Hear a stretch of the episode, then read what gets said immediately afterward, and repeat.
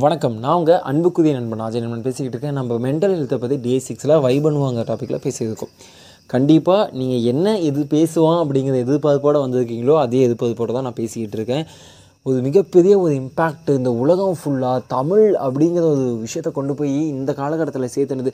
ஆமாம் நம்ம பேசிக்கிட்டு இருக்கோம். சங்க காலத்தில் நம்ம அப்படி இருந்தோம். நம்ம ராஜராஜ சோழனை பற்றி பேசிக்கிட்டு இருக்கோம். தஞ்சை பெரிய கோயிலை பற்றி பேசிக்கிட்டு இருக்கோம். நம்மளோட வரலாறு பெருசு நம்மளோட இலக்கியம் பெருசு நம்ம மொழி பெருசு பல விஷயங்கள் பேசிகிட்டு இருக்கோம். ஆனால் இதில் எல்லாம் எடுத்து நிறுத்தி வந்து தற்காலத்தில் இந்த காலத்தில் ஆமாடா தமிழ்லாம் யாருக்கு தெரியுமோ அப்படிங்கிற மாதிரி ஒரு வேறு லெவலில் சம்பவம் பண்ணதுன்னா நம்ம கேப்டன் அவர்கள் மட்டும்தான். இவரை விட ஒரு வேறு லெவலில் ஒரு சம்பவம் பண்ணுறதுக்கு ஒரு ஆள் வரணும்னா இனிமேல் நம்ம தமிழ் சமூகத்தில் பிறந்து தான் வரணும் பிறப்பெடுத்து தான் வரணும்.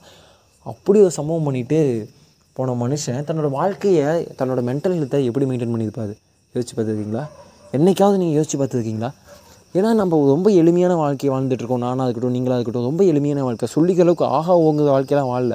ரொம்ப ரொம்ப சாதாரண வாழ்க்கை. இந்த வாழ்க்கையை நம்ம கையாளுறதுக்கே வந்து ஓ அப்பா முடியலடா டென்ஷனாக இருக்குடா சின்ன சின்ன பிரச்சனைகள். நண்பனுக்கும் நமக்கும் இருக்க பிரச்சனையை மெயின்டைன் பண்ண முடியல. நம்ம குடும்பத்துக்குள்ளே இருக்க பிரச்சனையை மெயின்டைன் பண்ணலாம் இவ்வளோ ஆயிரத்தெட்டு பஞ்சாயத்துகள் நமக்குள்ள ஐடியாலஜி இருக்குது நம்ம வீட்டில் இவங்களுக்கு ஐடியாலஜி இருக்குது இதெல்லாம் சொல்ல முடியல. நம்ம பெரிய ஐடியாலஜி என்ன உங்களுக்கு கடவுள் நம்பிக்கை இருக்காது. ஆனால் உங்கள் வீட்டில் இருக்கிறவங்களுக்கு கடவுள் நம்பிக்கை இருக்கும். ஒரு கருப்பு சட்டையை வாங்கிட்டு அவங்க முன்னாடி போட்டு போகிறதுக்கு எவ்வளோ கஷ்டப்பட்டுருக்கோம் பட் யோசிச்சு பாருங்கள் தான் ஒரு ஐடியாலஜி ஃபாலோ பண்ணுறது மட்டும் இல்லாமல் தன்னை ஃபாலோ பண்ணுற லட்சக்கணக்கான பேரையும் ஆயிரக்கணக்கான சோல்ஜர்ஸையும் அதே எம்பவரோட அதே மென்டாலிட்டியோட அதே பவரோட வச்சுக்கிறதுங்கிறதெல்லாம் என்னால் முடியலைங்க. வேறு லெவலுங்க எனக்கெல்லாம் புள்ளதிக்குது இது எனக்கு வந்து எப்படி எக்ஸ்பிளைன் பண்ணுறதுன்னு தெரியல. ஒரு விஷயம் அந்த மனுஷனோட வாழ்க்கைக்கு முன்னாடி நம்ம வாழ்ந்துட்டு இருக்க வாழ்க்கைலாம் ஒன்றுமே இல்லை.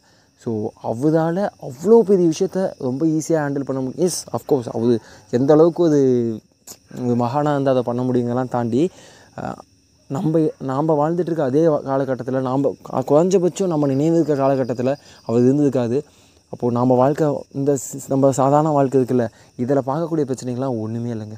சின் லிட்டரலி ஒன்றுமே இல்லை. எனக்கு என்ன வருத்தமாக இருக்கக்கூடிய விஷயம்னா என்னால் ரொம்ப சின்ன பையன் இந்த இறுதிக்கட்ட போர்க்காலம் அதாவது இருபது ரெண்டாயிரத்தி எட்டு அந்த காலகட்டத்திலாம் ரொம்ப சின்ன பையன். எனக்கு ஞாபகம் இருக்கக்கூடிய விஷயம்லாம் என்னென்னா அவங்க வீட்டில் பேசியிருக்காங்க. ஏதோ குண்டு போடுறாங்க எங்கேயோ குண்டு போடுறாங்க யாரோ இறந்துட்டு இருக்காங்க மாதிரி.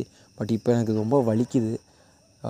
ரொம்ப கஷ்டமாகவும் இருக்குது என்ன வேணால் சொல்லுங்கள் அந்த மனுஷனோட மென்டாலிட்டியை எவ்வளோ ஒரு ஒரு உலகத்தையே திரும்பி பார்க்க வச்ச மனுஷன் அவ்வளோ ஸ்டேபிளாக இருக்கும்போது சின்ன சின்ன விஷயங்களுக்கு நம்மளாம் மனசு உடஞ்சி போகுது தேவையா?